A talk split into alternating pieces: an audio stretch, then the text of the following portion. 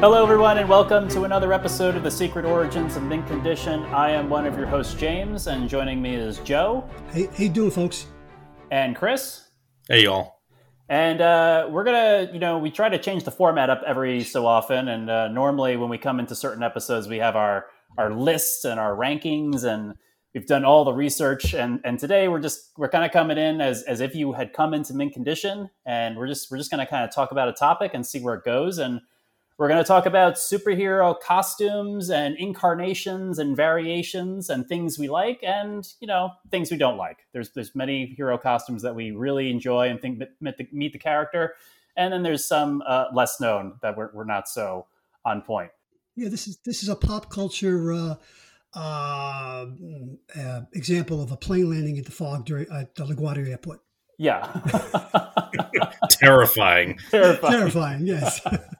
Well, I thought I'd kick this off right away with probably the hot button topic of this topic. And that is the underwear on the outside of the hero's costume. Primarily, I guess we're probably talking about Batman and Superman because they're the two primary heroes that still have this from time to time.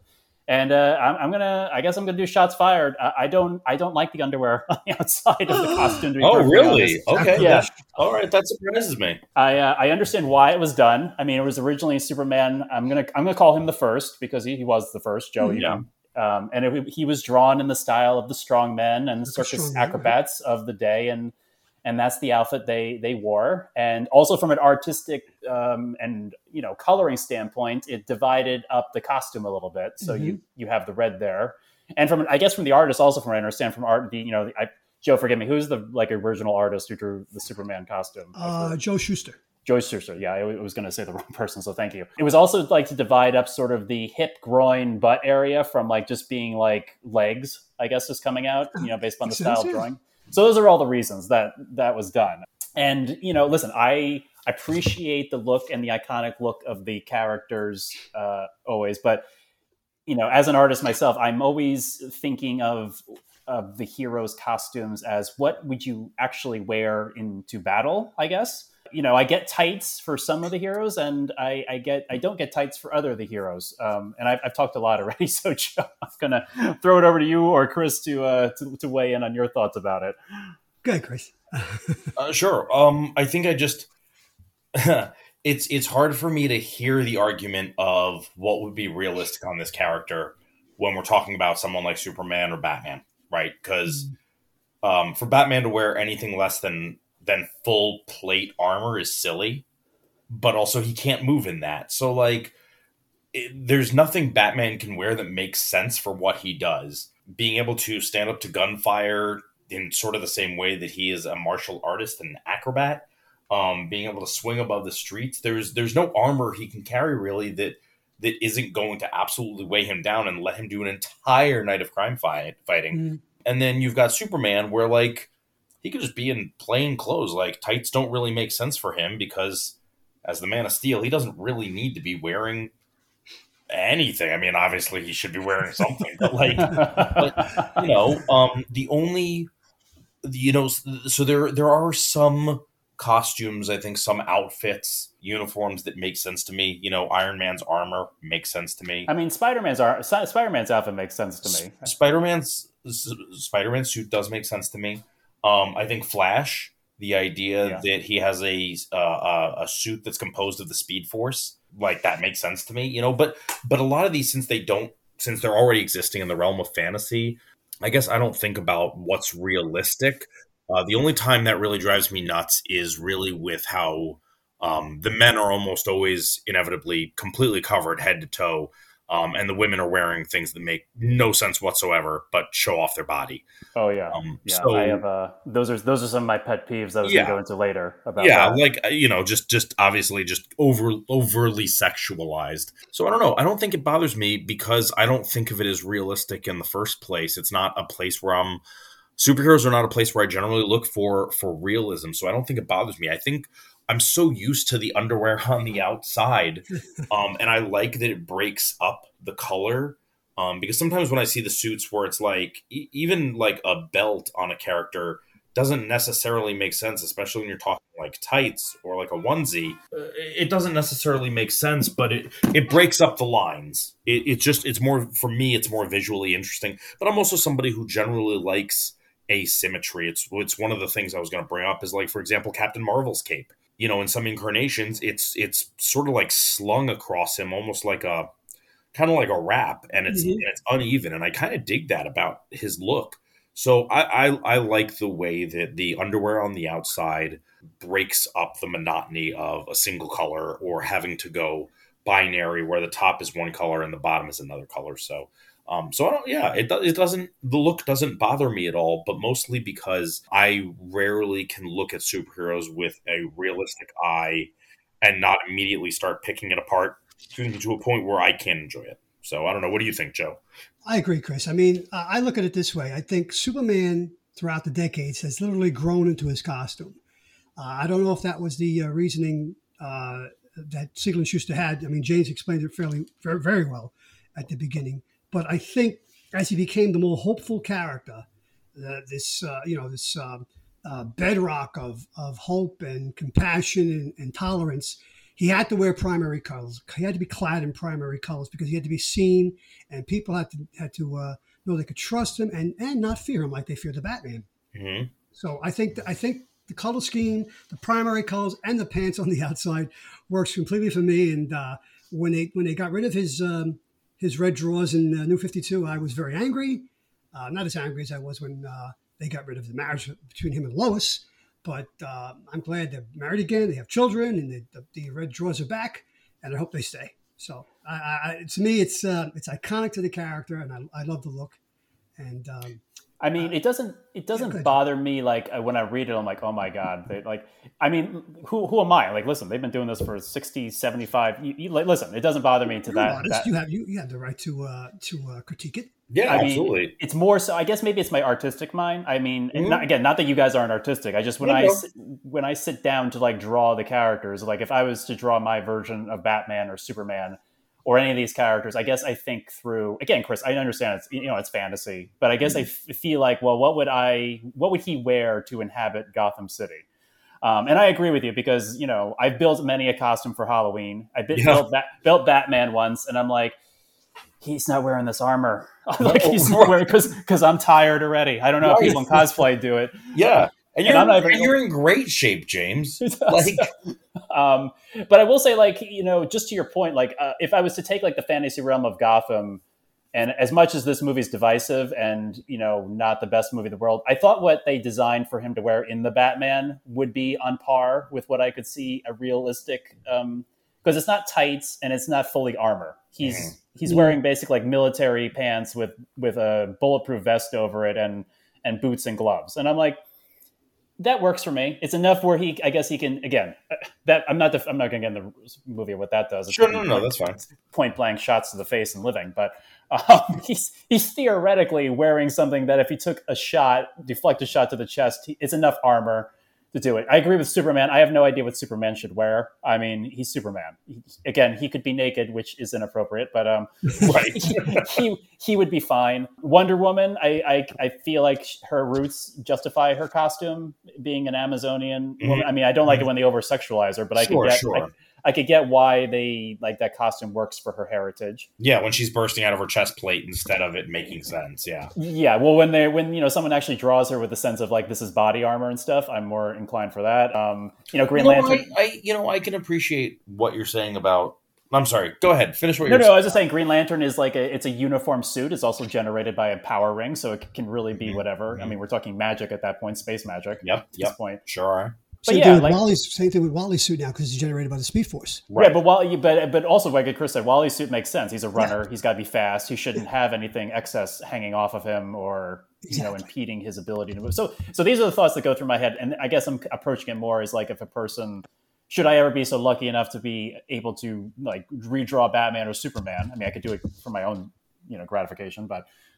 These are the thoughts, I guess, that go through my head. Well, so let me ask you then, just because I have my own thoughts on I still haven't seen the Batman, and that's fine. I have my own thoughts on the kind of armor you're describing, but let me ask you. So, like, how would you and even if you don't have a, if you don't have a complete idea, that's okay. But even if it's just a couple of little things that jump out at you, how would you draw some of these greats instead of the underwear on the outside kind of thing, and beyond, obviously? But how would you create it to fit your aesthetic of where you think they work best?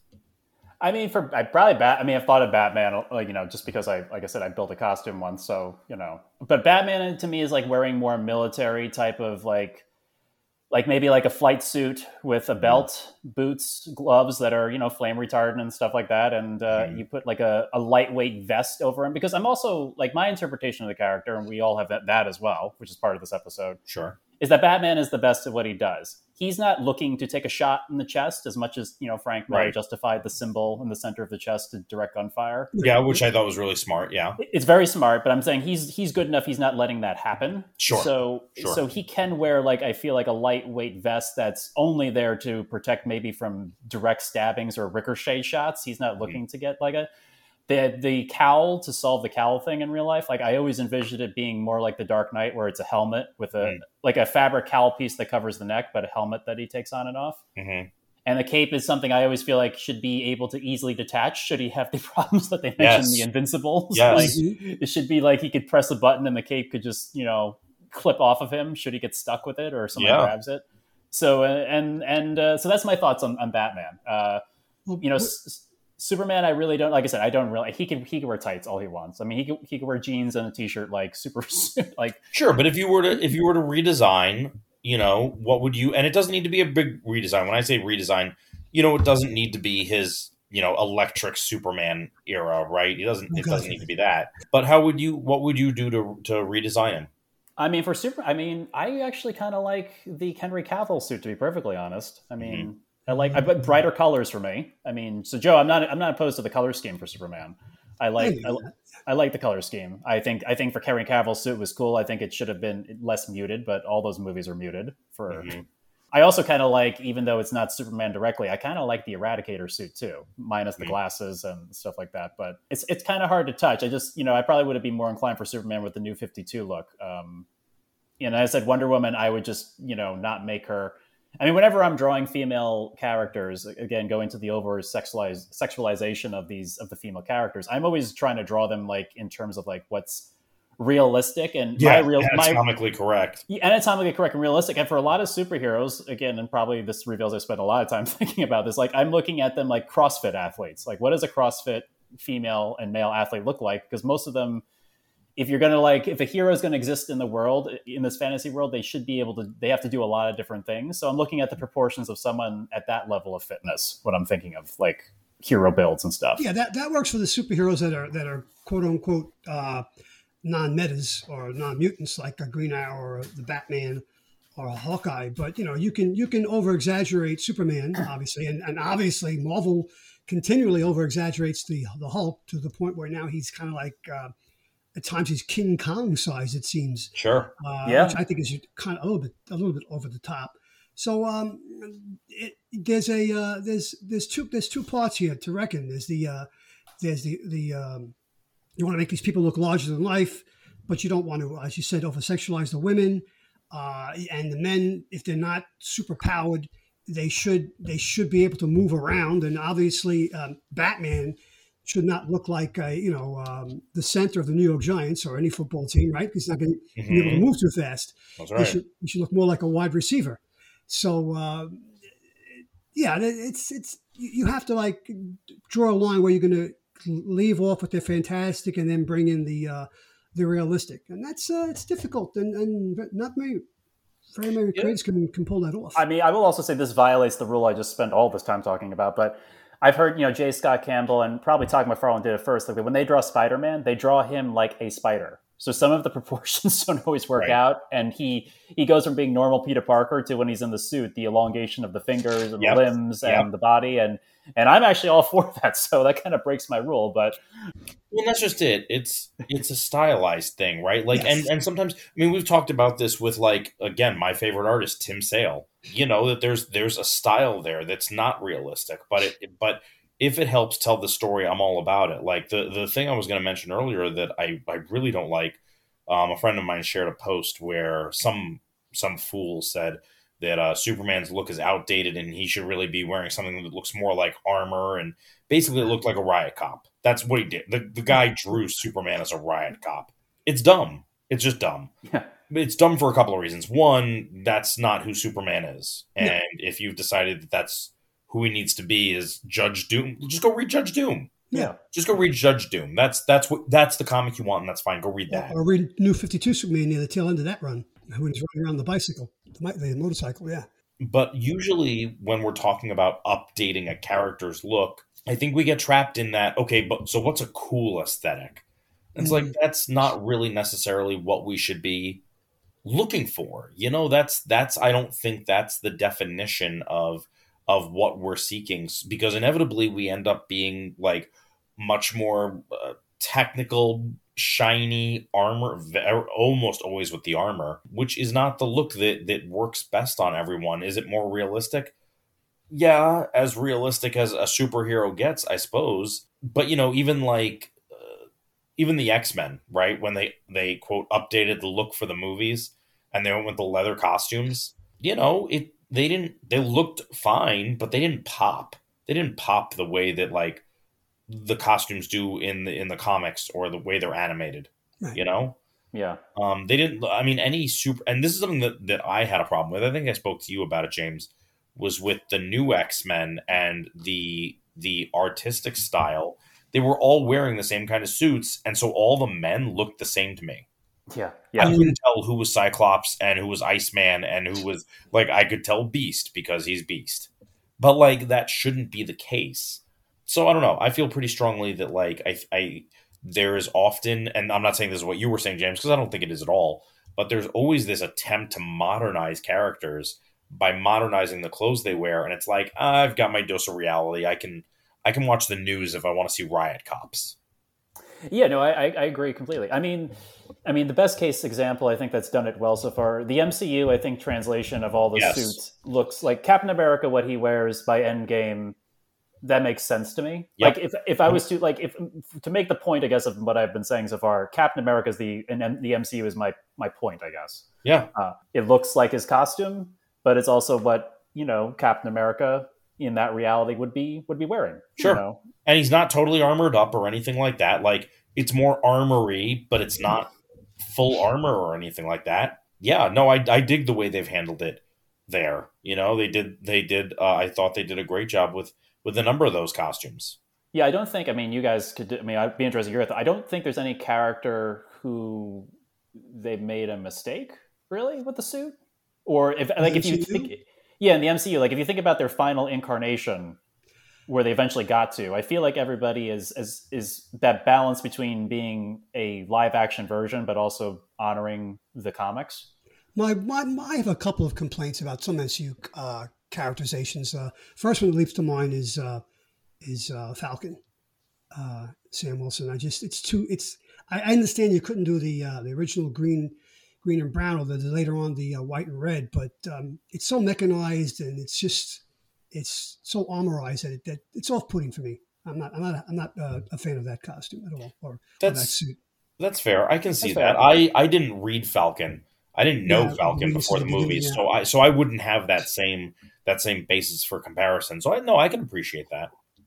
Though I think they did it. They got the suit I thought really well when he became Captain America, though. That they did.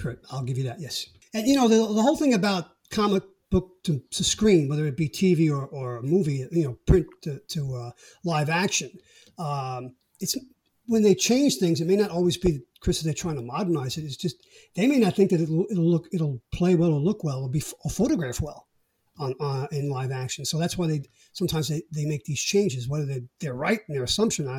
I think more often than not, they're wrong, but I think that's a lot of the reason it goes into this. Why these costumes change. I think sometimes that's true. I think some of these films are shot so dark that it's like not thinking about the characters anyway, right? Yeah, like, that's a good point. You know, I think you guys talked about it in the New Year's episode when you're like, I can't remember exactly what. Oh, Game of Thrones, when everything was shot. Yeah, so. Yeah. Where it's like I can't see anything. Like I don't and. And then Adrian pointed out, like, a lot of times the way these are shot, like, they can see it, but they're not thinking about the people at home who can't see it on their own TVs. So I think sometimes you're right, Joe. I think sometimes they're thinking about what reads.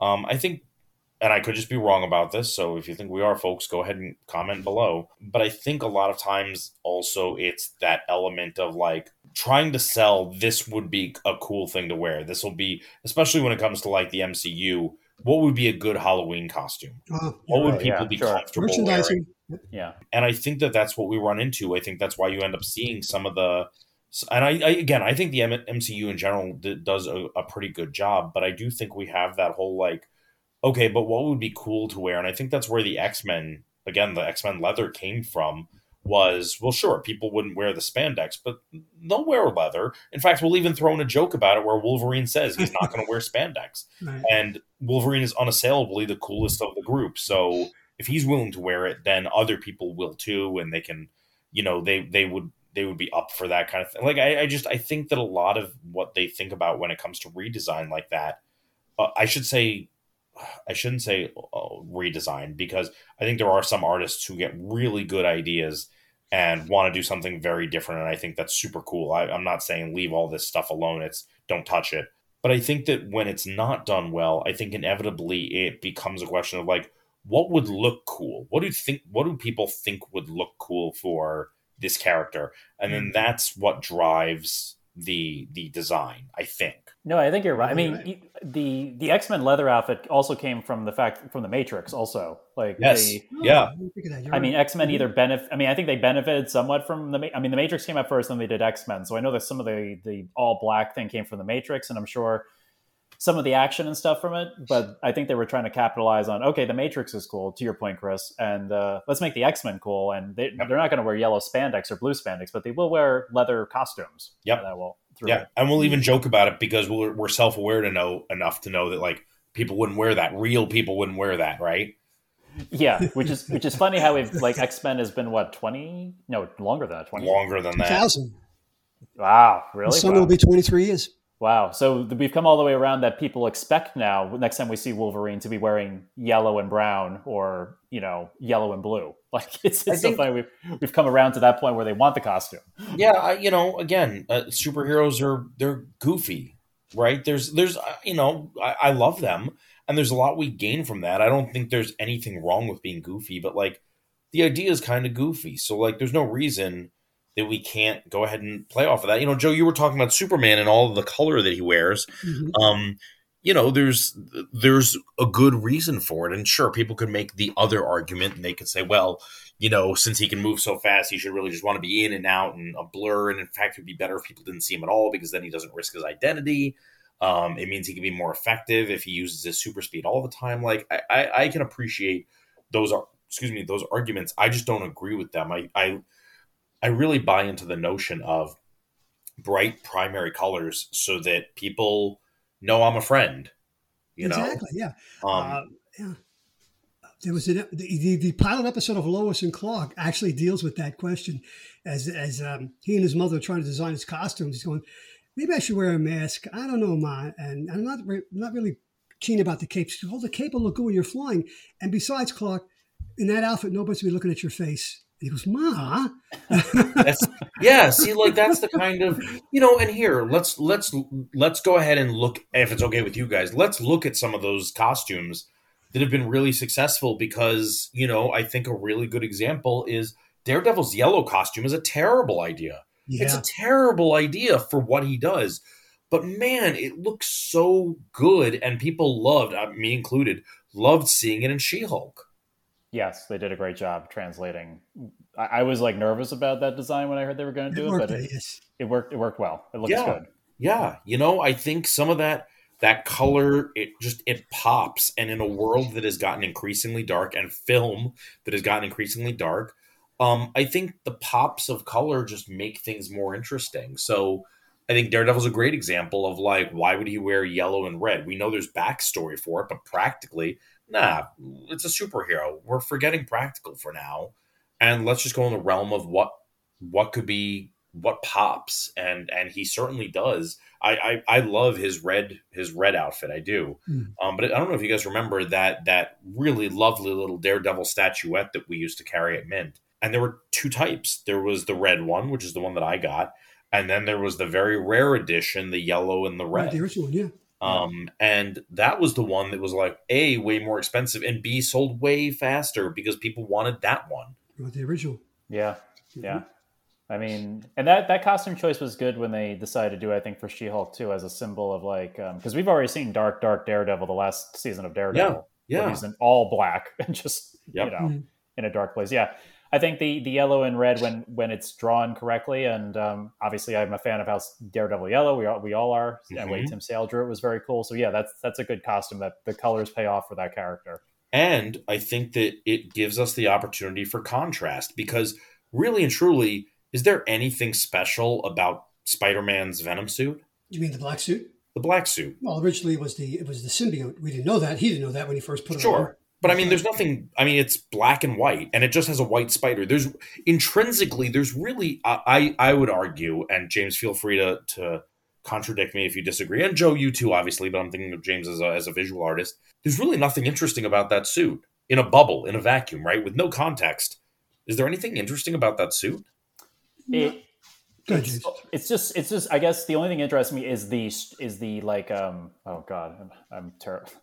There's an artistic term for it when you're seeing only the negative space. It's sort of like, it's interesting from a perspective, like there's nothing special to it, but like, I guess when you silhouette it reminds me of, like, it's very striking to look at, like, Batman, the animated series, the way they draw some of the characters are very striking despite their simplicity, but it's the simplicity though. Like, if once you get past like the simplicity and strikingness of black and white, I don't know. Like, I think it's the, like I said, the contrast and the simplicity that makes that costume resonate with so many people, that rather than like the specialness of the costume, if that makes sense. No. I can appreciate that. And what I was going to say is, and then I'm going to shut up for a while, because I've been on a heater. But the thing that struck me about it, and has always struck me about it, and that I think is super cool, is the earned black suit. There's a very long history of Spider-Man wearing blue and red and being a bright character. And so the silhouette becomes that much more striking because we're so used to seeing him in bright colors that pop.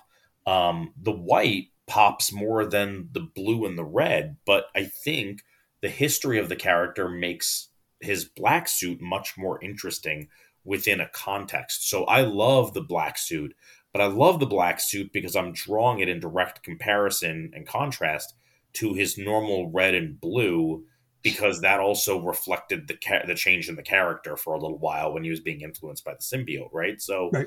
I think there are elements of that, like, for example, Batman. I'm so used to seeing the black bat on his chest, and that's fine. I love the yellow pop. Love it. The yellow oval behind the bat, yeah. Yeah, the yellow oval behind the bat. It's the only, other than his utility belt, generally it's the only pop of color that we get from Batman. So I think the historical context matters too when it informs the suit and how it's done. But like I said, I'm gonna shut up for a little while here because I've been on a roll. Well, I'm gonna launch into like just kind of picking up costumes that are, you know, not great at first, but then got great. Is disco era Nightwing is a suit that like with this stupid collar. Yeah, yes. And was you're going to argue that it got great? Oh, no, I see what you're saying. Okay, yeah, like he didn't start off. I mean, Nightwing is a great character for many reasons. I mean, just the fact that he is the only example of like sort of passing on the torch and keeping it and not retracting it or going back on it or diminishing the character or all the horrors that Wally West has got to call through, no, Joe. Like in that's editorial decision. That's it wasn't. Yeah, I mean, he became Nightwing, and since then, I think he's gotten better and better as over the generations and years of being a character that's different from Batman, but also, like I said, it's not quite passing the torch, but he's definitely his own man at this point. But was it George Perez, Joe, that designed the Nightwing suit? The original? I believe so. Yeah. I mean, Wolfman and Perez. Yes. I mean, George Perez, God rest his soul, and who am I to nitpick George Perez, but the disco Nightwing outfit doesn't work for me. But again, the suit evolved, and I don't know who the artist was or they were originally appeared, but when he goes to the black and blue suit, I mean, that's, he becomes Nightwing. I mean, that's the Nightwing I always think of. That's the better costume. And at the beginning of Rebirth in 2016, they made it black and red, and I didn't understand that at all, that black and red costume. Still better than disco. Yes, better than disco, correct, but not a good look, I don't think. I think the one between disco and black and red is the best, and that's the one they're in now also. he's in now. So. Yeah, I like that suit. And I also, I mean, I don't, Chris, I know you read it, Joe, I think you read it too, but I also like the variation they did of his suit in the White Knight series where he's got that suit, but he's also got a jacket that goes with it. I don't know. I mean, he doesn't need a jacket, but I like the variation on that. And I also like the way they went and drew him in the animated series as well. I mean, I know it's pretty much the same outfit, but they sort of turn the blue highlights into more of the symbol on his chest and less of like a decoration. So, you know, Nightwing is definitely a character, I think, went from bad costume to great costume over the years. Yes, as did Booster Gold, because originally he was designed with a cape and one of those disco collars. And then Dan Jurgens, just got rid of those two aspects, and it's a great look. It's great. Yeah, it is a great look now. Booster Gold has like earned his look. Mm-hmm. Kind of going back to like some of the stuff I was pointing at earlier. I think a costume that, no matter how heroic and proportional they draw it, like Miss Marvel's outfit is not functional in battle. The original Carol Danvers outfit, and is usually drawn to sexualize the character instead of making her establish her as a very strong female character. And so her outfit from Miss Marvel to Captain Marvel is a huge, I think in my mind, evolution and costume change evolution. Yeah, it's two different looks completely. Yes. Yeah. I mean, the Captain Marvel suit is much cooler and much fits, I think, the character they were trying to grow her into. Mm-hmm. Without a doubt, yeah. I'm trying to think of other characters. I mean, there's Donna Troy, who's gone through many iterations of not only different suits, but different characterizations. Who is Donna Troy, literally, at times? And it's like, wow. I'm trying to figure that continuity out, along with Hawkman and Hank Pym. But, yeah, Donna Troy's had some interesting looks, some very good and some awful. My favorite, though, is the you guys are too young to remember this, but the late Silver Age, early Bronze Age with the all red with the stars and some blue highlights. It was a onesie. So she didn't look like a junior Wonder Woman. She had her own look for the first time. And that was my favorite Wonder Girl Donna Troy costume. I liked when they made choices that didn't make her just look like Wonder Girl Jr. Right? Yeah, exactly. Wonder Woman Jr. I liked those moments. I liked the black with stars too. That was good. Mm-hmm. When she was with Young Justice, or the Teen Titans rather. So yeah, I agree with you. I think making that effort to distinguish her from her predecessor was great. I think there are some times where I want to see a sidekick in sort of a similar costume, and then there are times where it's like it's nice to see them try and distinguish themselves for character reasons or from a narrative standpoint, like how Robin looks so different than Batman. You know, and then you've got somebody like Nightwing who like is trying to look different than Batman in a lot of ways. He does, but he's also grown into sort of being the next Batman in terms of the choices he's made for his outfits. So yeah, I'm with you. I like that Wonder Girl had different looks than Wonder Woman. Robin as a whole, I think his outfit got better because he finally got pants. Aside from yeah. I mean, Disco Nightwing is a step up from green shorts or whatever, like just green shorts with and those legs. And also that weird gill scale like texture on them. Yes, and the booties, the elf like booties. Yes. Yeah. So, but then like the next, I mean, well, Jason Todd wore that outfit too, right, Joe? He didn't. Yes, he did. Yeah, it was Tim who got the pants, right? Tim got the pants and the black and yellow cape. Yes. Finally, I think the Robin look hit its peak with Tim's costume. Tim, yes, that's the best Robin costume I think to date. Mm-hmm. Tim would probably agree too. Yes, I think he would. I'm trying to think like, another character that bothers me in the same vein as Captain Marvel / Miss Marvel is Psylocke, and whose outfit has never evolved. I mean, I like the character Psylocke. I'm just like, this is never drawn correctly or appropriately, or which is also disappointing because that's a look that I think could have evolved into something that's super cool. And we know that they've done that with other X-Men characters, right? Like not just small changes, but big changes too. Like for a while there, Storm was sporting the punk look. Which that was cool. That was a cool drastic thing. She had the leather suit, the choker, the mohawk, and it all looked like, you know, there was still like an attractive kind of sexy look, but it wasn't depending on who was drawing it, of course, but it wasn't like overly sexualized, but it also like worked for her as a character. Like it was I thought it was a super cool look for Storm, and it was wildly different too from what we had seen. Yeah, I mean, listen, also, like, I will put out there, like, obviously I'm a man talking about female characters, and so I'm feeling like, you know, if you draw a female character correctly, there's nothing wrong with having some femininity and, I guess, sexuality to it. It just shouldn't be sexualized or objectified. Yeah. I'm torn about, like, Supergirl wearing a skirt. I don't really, you know... Yeah, that was always... That's always been stupid to me, because if for no other reason, she flies, so people are always underneath her. Right. Yeah. You know, like, she can look feminine without wearing a skirt. I'm pretty sure people aren't going to be like, oh, is that Superman or Supergirl? Pretty sure that's never been said. Yeah. Well, when she first came to Earth, it was 1959 and she was 15 years old. So it's a different time. So they figured out, she's a girl. She's got to be wearing a skirt. And she wore that skirt until... I guess around 19, let me think now. Oh, it was early 70s when the book changed hands, and Mike Sikowski had a hold of it, and they redesigned it. She was wearing a different costume almost every issue until they found one they liked. And then they landed upon the one in the early 70s with the hot pants. So talk about sexualizing, but they did. They had her in hot pants for a long time and with a plunging neckline. So she's gone through some crazy, probably more costume changes than any character in the history of comic books. Supergirl. I mean, well, isn't this what the last season of the Supergirl TV show? They gave her pants. Yeah. Yeah, she got pants. She got pants, yes. Which I think Melissa Benoist requested, or that was like her thing. Yeah, because filming up in Vancouver, it gets a little chilly there outside when you're just wearing a skirt. Yeah. But I thought the suit looked good. I mean, with pants. I mean, I thought it was a fine suit. Yeah, see, that worked for her. But I don't like that onesie look on. I didn't like it on. What's his name? The guy who just got fired, Henry Cavill. I just thought Henry Cavill Superman looked like he was wearing a scuba suit. So if you take the cape off, he could be Aquaman's brother. Yeah, I think the suit, again, now I'm having ideas as we talk. I think the suit probably could have been better with Henry Cavill if it was less textured. They always want to over texturalize things in they want to intricate detail that. Again, listen, I know a costume designer spent years or months building it and designing it, but. Yeah. But again, this goes to I'm not seeing any of those designs really when I'm watching it on any screen.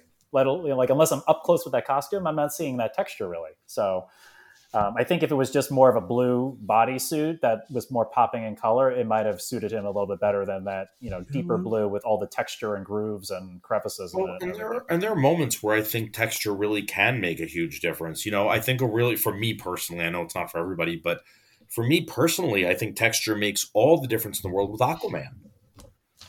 Yes, that's true. Yes. I think that he had that orange suit. I think the orange and green is a really sharp scheme. Again, things that pop.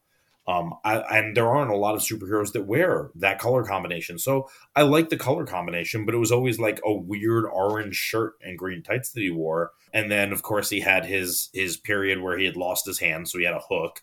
Right. And he was going shirtless, but then when they came back around to him, he was wearing the orange again, but instead of orange, it was more of a gold. And so the rippling effect across the scales was that of a goldfish, and it thematically it made more sense, but also it looked cooler. It was King's armor, right? It's not necessarily that functional, but it reminds you that he's royalty. And so there's something sort of ceremonial and decorative about it, but it just, for me personally, it just kind of works. So I think there are times where it's not always the case, but I think there are times where texture really makes it better. I think one failing on a number of Batman designs is the bat that blends in with the rest of the costume, but it's raised and textured. And it's that's not enough. You can't just add texture to the bat and go, good, nailed it. In my opinion, anyway. Yeah, no. I mean, the black bat works because it's usually on the gray background, or it has the yellow behind it. Otherwise, it doesn't. It's just there. It just if you drew that, it will disappear. So. And right. And as much as I enjoy Batman Begins and Dark Knight, that bat disappears all the time unless he's specifically lit so you can see the bat. And I know it's for some people that's a nitpicky complaint, but for me personally, it's . Okay, but I still buy into the notion that that symbol is meant to draw fire where he's most heavily armored. So it doesn't help if I can't see the target. I'll just aim for it.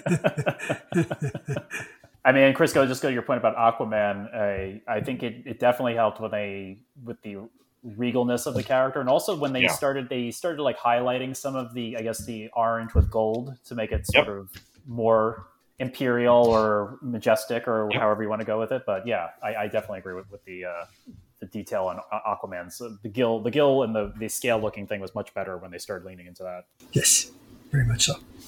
So, Joe, you had some characters, right? Well, I have some. We'll take a little bit of maybe a detour here. I have characters now, not so much their look, but different iterations of the same character, and because different creators took over. So the one we were talking about off air, James, it's a character that's very close to your heart, and it's the Swamp Thing. Oh, so okay, yeah. Originally man into plant monster, then later plant becomes man. Which iteration do you prefer? The original Len Wein, Bernie Wrightson, or the later Alan Moore? Was it Rick Veitch or as the artist? Bissett, right? Bissett, yeah. Bissett, and then Veitch, I think, took over after the Alan Moore run. I figure you could speak to this best than Chris and I can, because this is your wheelhouse, Swamp Thing. Yeah. Well, see, man as monster it's tough, because man as monster just is like, you know, like classic, like Frankenstein sort of universal horror type of story, I think, is what I feel like. It's just, you know, classic stuff. But you know, I probably would lean on the Alan Moore stuff just because of the rich storytelling. Not that, like, I mean, I think the first 12 Bernie Wrightson volume 1 of Swamp Thing is amazing, and if people haven't checked that out, you should go check it out because it's an amazing run. But I think the Alan Moore, you know, plant who is man type of thing is a lot more compelling. But I think it kind of evolved over time, at least from like the reading I took from the Swamp Thing series, is that first it was plant as man, but then it sort of became that it was more of the soul of Alec. It was kind of still Alec Holland, just not Alec Holland's physical body. Right. It was like Alec Holland's actual soul that was Swamp Thing. So at that point he became like quote unquote swamp god, where he was beyond, you know, the physical realm at that point and didn't really care about a physical body. Right, he became part of the green, right? Yeah. He was part of the green, and at later points he was part of the green on every other planet. And, oh yeah, traveled through time, through space. That was so cool. Yeah, he was a god. So I think that's a lot more compelling storytelling. And also I like what they did with Swamp Thing from the transition to the end of the Bronze Age to the, I guess would be Alan Moore's the Modern Age, right? Or is he the... Yeah, that would be the Modern Age, yeah. Yeah, so is that he grew. Like he became more plant-like, like because like when the original Swamp Thing came out, he's sort of this like bald, like barely like he is a vegetable. Like he's supposed to be plant, but he's like they just grew, there were a few branches on him and a few leaves. But by the time you get to the Alan Moore's run, he's like a walking forest, which I appreciate. He grew into being Swamp Thing, to use the pun directly. But I think I find that Swamp Thing more compelling. But I do have a lot of love for the original incarnation of the character. I don't know what. What do you guys think? Two iterations that I think both still hold up till today, and you can enjoy each of them when you read them. Yeah. So I have no problem with either iteration. That's tough to say, either iteration. That's just for a guy from Brooklyn. What do you think, Chris? No, I mean, I agree. I have to admit that I generally don't feel as strongly about it, but I don't know. I like the assessment that you both gave. I'm sorry, I'm kind of non-committal on it, I know. I have another one then. The Incredible Hulk. Now, we have the original Hulk as realized by Lee and Kirby, first gray, he was gray because it was when it came back, they changed to green because the gray didn't show up well at the printer, and the printer said, you got to change it to a different color. That's why he became green. Stages to a color out. But...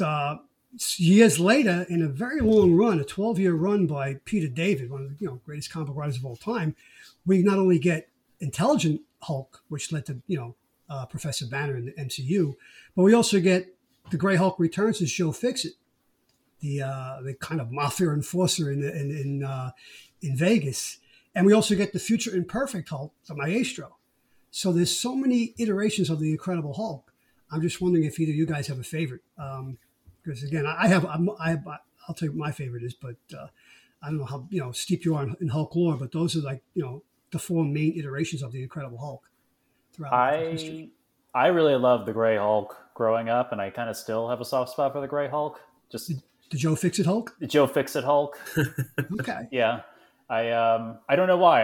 One, McFarlane was drawing him at the time, and it's hard not to. I like the way he drew the Grey Hulk is my favorite incarnation of the character, and I don't know. There's something about like he's not a blundering sort of child like the Green Hulk, and he's not as intelligent as he's like right in the middle. Like he's got his own personality. I just kind of like that different take on the character And that he exists in this continuum of Hulks.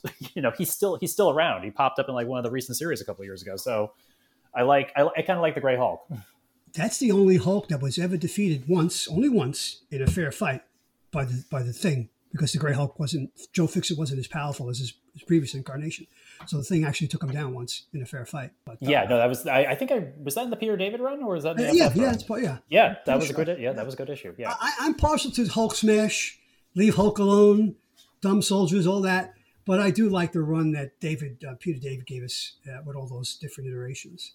So I guess I'm sitting on the fence again. No, I mean, I'm with you, Joe. When it comes to Hulk, I kind of don't care about the color they use for him is the thing. Because it makes me think is the different color kryptonites that exist for Superman. Oh, God, there's too many, yes. It feels, especially from Smallville. Yeah, it feels a little arbitrary. What I like about Hulk is not his outfit or his color. I like the way, and I know that I'm I'm just putting that old record on again, but I like the way Tim Sale draws him, because he's got that Neanderthal brow, but he always looks like he's thinking, like he's trying to figure things out. But he's so childlike that there are things in the world that just, like, the logic of the world kind of eludes him, you know? Yeah. And he tries, he really does make the effort. But then inevitably, when he misunderstands, trouble arises, and then he throws a tantrum. Mm-hmm. And you know, nobody takes because he's so destructive and so dangerous. Nobody takes the time to really figure out exactly what he's upset about, and so, you know, any treatment he receives is punitive. He gets punished, you know. So I really like the way he's drawn when he's like trying really hard to work through things. He's trying to think them through. And I like seeing that struggle on the character. I like it more than a character, than a Hulk who has it figured out or who's rampaging for no reason. Like, I don't like Red Hulk. I guess I kind of have a preference. I don't like Red Hulk because it just always seems like straight anger. But anger, by definition, is a secondary emotion. We don't just get angry. Right? There's something that causes that anger. Right? So as a secondary emotion, I don't just want to see somebody who's just angry all the time. Like, I want to see why they're angry. And that's something that I don't get from Red Hulk, that I do get from Grey Hulk, and that I do sometimes get from Green Hulk too. Well, Green Hulk was often, until Peter David got a hold of him, was often treated as a petulant child. Like you said, Chris, people would react to him and they would just punish him. And he always had a tough time thinking. And there are numerous instances, because I've been reading a lot of Hulk lately, of Silver Age and now into the Bronze Age. There are times when he's literally, you know, thinking to himself, Hulk can't figure it out, Hulk can't think straight. Mm-hmm. And sometimes if the army comes along, Thunderbolt Ross comes along with his Hulk busters and they attack him, he goes off, right? But there are many times when Hulk is trying to think something out where he just falls asleep, because thinking is just too difficult for him to do. Yeah. So it just puts him to sleep. And those are really interesting and cool moments in the character's history, I think. Yeah. And I can 100, you know, anger is exhausting. Yes. Rage is exhausting. And so is thinking. Like, it's so funny because there's I've mentioned this before, but I play a miniatures game called Star Wars Armada, and the longest tournament I've ever played. So the rounds in Armada, the formal rounds in a 400 standard 400 point game, 2 hours and 15 minutes. Each match is 2 hours and 15 minutes, and they don't all go to time, but a lot of the ones that I've played do. And I played 5 rounds in a day. You know, that ends up equating to basically 10 hours of thoughtful gameplay. By the end of it, I was exhausted, and I sleep so well after a day full of games, because thinking is hard and it is tiring, right? So, like, It kind of sounds goofy, but like there are elements of truth there, and they're worth exploring. Very much so. That's 9 more hours than the average baseball team puts into a year. So, especially the Yankees. But yeah. So that's where I come down on Hulk. You already poached one of mine, Chris. Maybe it was James. You spoke to Aquaman having the hook. I was going to talk about that next. We already spoke about that. Which look do you like better? I am partial to the hook. I kind of like the hook. I think it was fine. Yeah, it was fun. Yeah. So those are my 3 major characters I wanted to bring up that had have had numerous iterations. Now Hawkman's has had numerous iterations too, but his look hasn't changed very much over the decades. He also just has a really strong look. I think in general, it's very minimalistic. Yes. It's I rather than giving off the vibe of somebody who's being performative, it doesn't look sexy for sexy's sake kind of thing, even though he's always bare-chested, right? Mm-hmm. It's more the look of the character of, I don't care. I'm not into, like, I don't, that line, one of the best lines in any of the Avengers films, I think, is when, Hawkeye says, "Oh, we haven't met yet. I'm Clint." And Black Panther says, "I don't care." That's how I feel about Hawkman. So I think he just kind of has, for me personally, a bit of a timeless look. And it's interesting because I think he shares that in common with a number of JSA members, actually. Mm-hmm. Yeah, I mean, for the most part, like Dr. Fate's look is pretty consistent. Mm-hmm. Alan Scott, yeah. Wildcat. Jay, I think, even with that, like that hubcap for a hat, I love that hat. I love it. I call it a macaroni colander. It's brilliant. It's like, it's one of those things that really he should have, that shouldn't work anymore, but works so well as a throwback. And I can't remember which, I think it's the lead up to Zoom, when Flash says, nobody really knows this, but every time Jay saves somebody, he tips his hat to them. And they never see it because he's moving so fast, but he does it every time. It's kind of cool. And you can't tip your hat if you don't have a hat. Like, it's kind of silly, but it's old-timey and it works for the character. So, I think it's like it's a very timeless look. I think there's some outfits that don't necessarily need updating. So I think there are different ways you could absolutely do Hawkman.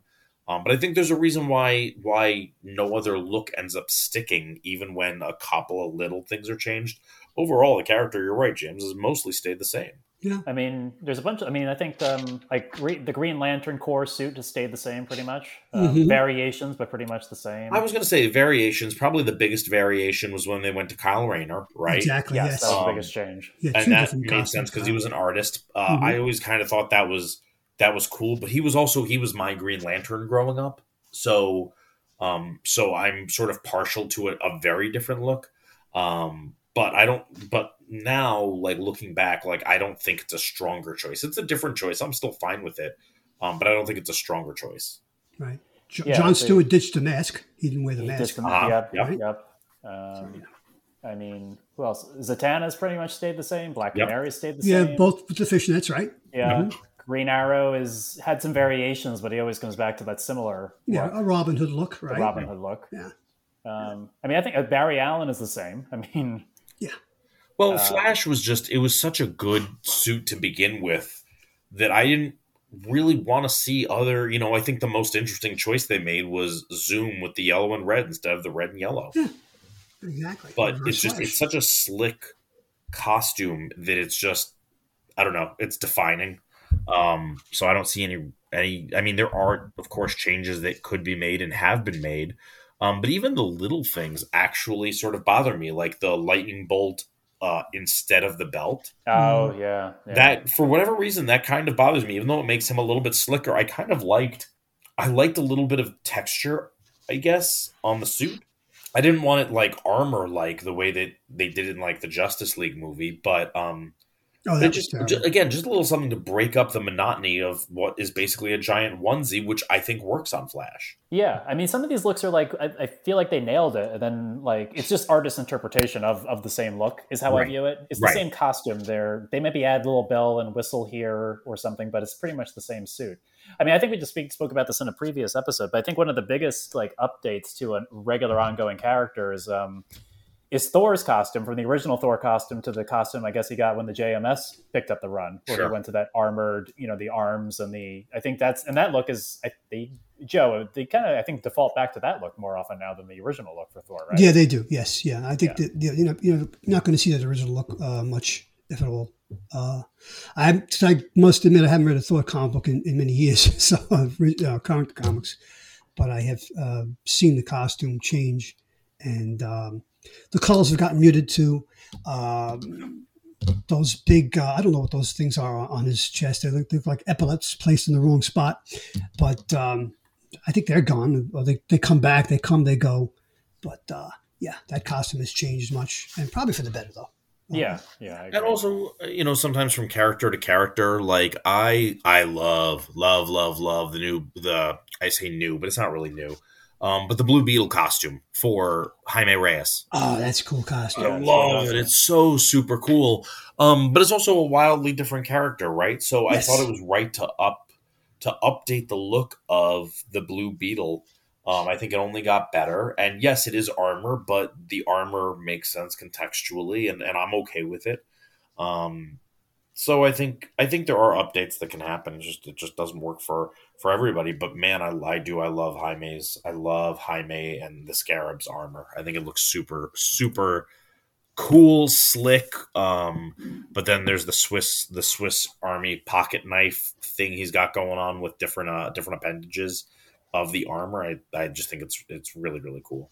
Yeah. No, even Ted Kord's costume back in the mid 60s was a complete overhaul of the previous Blue Beetle, one that had been around for 20 years. Mm-hmm. So that the Blue Beetle costume has changed tremendously over the decades. Yes. Well, here's one to wrap up this episode. Go ahead. Barbara Gordon, Batgirl or Oracle? You can only choose one. Oh, I got a couple more. If we can dig them, we can pull them in. But Barbara Gordon, I say Oracle. What do you think, Chris? I always love the Batgirl look. I think I'm more for Oracle, I think. But I think in the comics, and Joe, you can correct me again, is she both now again? Or she's mostly Oracle. She has a chip in her spine now that allows her to move.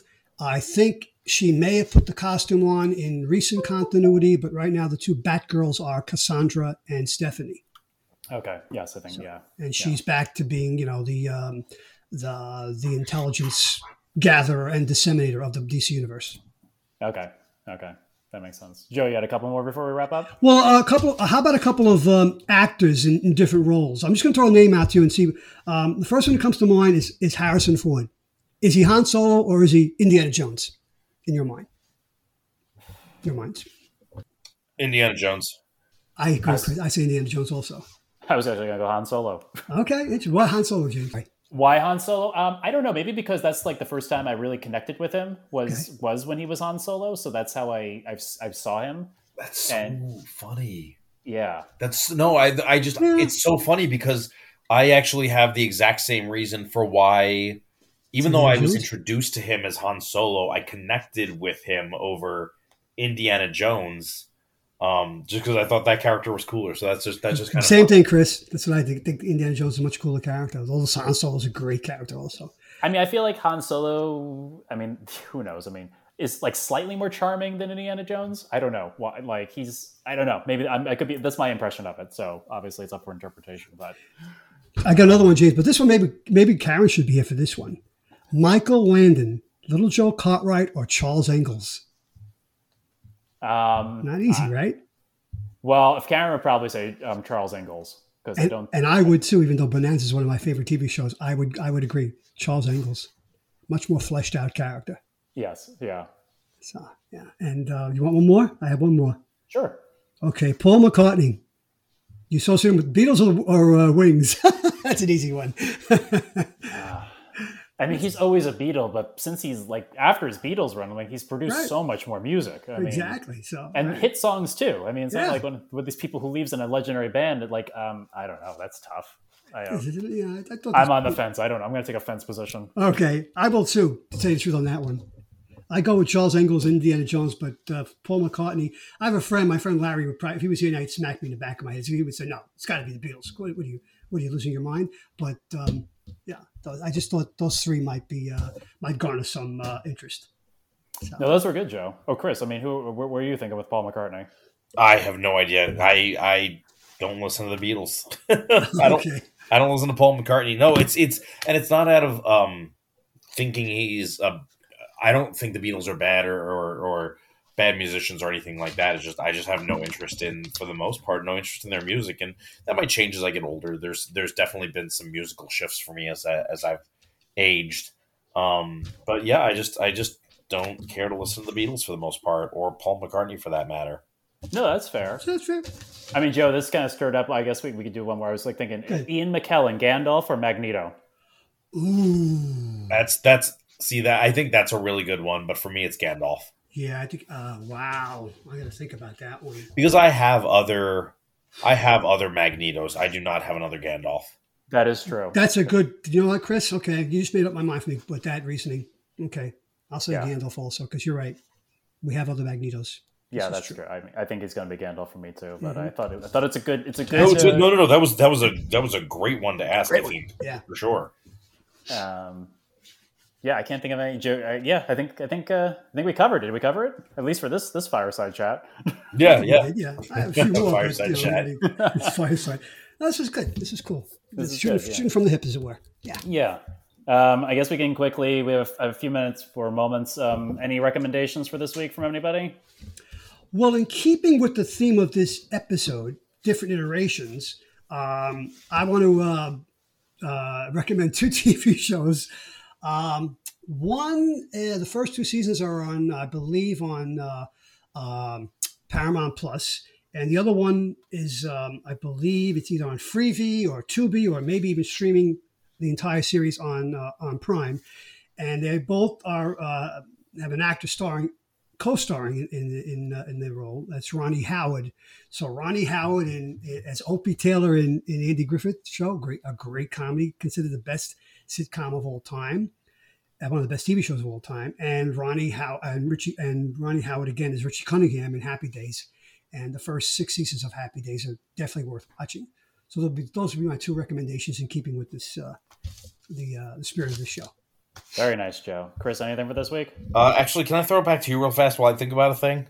Sure. I guess in keeping with the theme, I'm actually going to go for something that Arca recommended a while ago and actually covered in his podcast, Movie Challenge Accepted, but iterations of character. I just watched Shin Godzilla, which is the last came out in 2016 and is the most recent version of Godzilla done by Toho, the original Japanese company to put out Godzilla. And it's a fantastic movie. It's it won, I think, the Academy Award in Japan when it came out. And it's about Godzilla, but it's also about how systems of government and politics get in the way of taking care of people and saving lives for ego. And they made this after the tsunami in Japan, but after living through COVID, there's a lot this movie could reflect about COVID and systems that don't always break down, and how people's egos get in the way of systems breaking down. And the look of Godzilla is really creepy and interesting, and Godzilla evolves through the movie. So, if you haven't checked it out, you should check out Shin Godzilla. Where's it streaming, James? It's not streaming, unfortunately. I had to rent it from Amazon. Oh, okay. Amazon. So, but it's worth the stream. It's like $3.99 to rent it. It's better than paying for a current comic book. And it's a great watch. Recommended. I texted Arco afterwards that this was a really great movie, and he's got an episode which he challenged Jason to watch it. So after you watch that, you can pop in Movie Challenge Accepted. Give a little love there. I listened to that episode of theirs. That was an excellent episode of theirs. Yes. Yeah, it's worth the time. So. So that's my recommendation for this week. Chris, are you ready? That's good. As ready as I think I'm, because I've been giving this a lot of thought. Okay, so I am actually going to go with, there's a series of them, and I have my own favorite, but I think everybody has theirs too. Invasion of the Body Snatchers.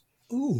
As long as we're talking about sort of recreations, remakes, that sort of thing. What's your favorite version of Invasion of the Body Snatchers? In terms of a different look, and sort of a not quite a remake, but a little bit of maybe of an overhaul. I guess for me, my recommendation is probably Batman Beyond, and seeing what its seeing what it's like when Bruce Wayne is too old to be Batman, seeing what happens when you have an entirely different Batman under his tutelage, also wearing a different suit. But if you had to pick like one episode, starting with or two episodes, the very first episode when we see why Bruce stopped being Batman, he wears Terry's suit. So it's very, very different seeing what Bruce looks like in that suit versus Terry. And then the same is true a couple of episodes later when they meet Ink for the first time and Bruce puts on the exoskeleton, the Batman exoskeleton. So those will be my two suggestions is different versions of Invasion of the Body Snatchers and Batman Beyond. Good choices, Chris. Good choices. That 70s version of Invasion of the Body Snatchers, I remember being really scary, haunting. Yeah. Starring Leonard Nimoy. Yeah. And Jeff Goldblum. Kevin McCarthy in the original. Oh, that's right. Yeah, that's right. Yeah. Up to the skies. Yeah. It's in my opinion that's my favorite, my personal favorite too. Yeah. Yeah. I think it was 1976 or 78. Yes. It was late '70s, yes. Yeah, mm-hmm. late '70s, yeah. Perfect. Well, this has been great.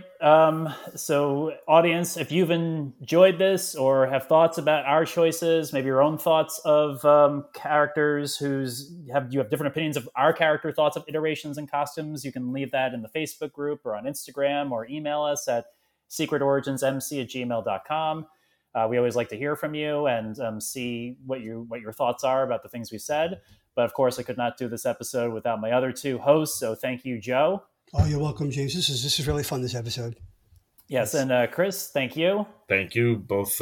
Again, just always fun. And this was, like you said, Joe, shooting from the hip. I enjoyed our little fireside chat. I think that's what they will be from now on, just fireside chats. Yeah, I feel like this is how the store was. Yes, exactly. You know? Yeah, all it took was one person to come up with something and a topic, and we were off to the races. And 3 hours later. Yeah. And it's interesting too, because I do think it's funny that out of the three of us, not one of us mentioned Doctor Who. Wow. Yeah. You know, that's interesting. Doctor Who. Was that too obvious maybe? No, I'm not a Who fan. I'm not a Whovian, but anyway, I like that about these conversations because they're also driven by who's in the room, who was in the store would help distinguish, we didn't talk nearly enough about the X-Men. I'm sure Arco would agree. Oh, yeah. This was fun. I enjoyed this. Yeah, my mind was so in comic books and stuff that I didn't even think to bring up Doctor Who, but yes, that's a good point. So, well, Josh, for you listening, at least we got in at the end. And Jack. So, right. So everyone, thank you for listening, and we will talk to you on the next episode.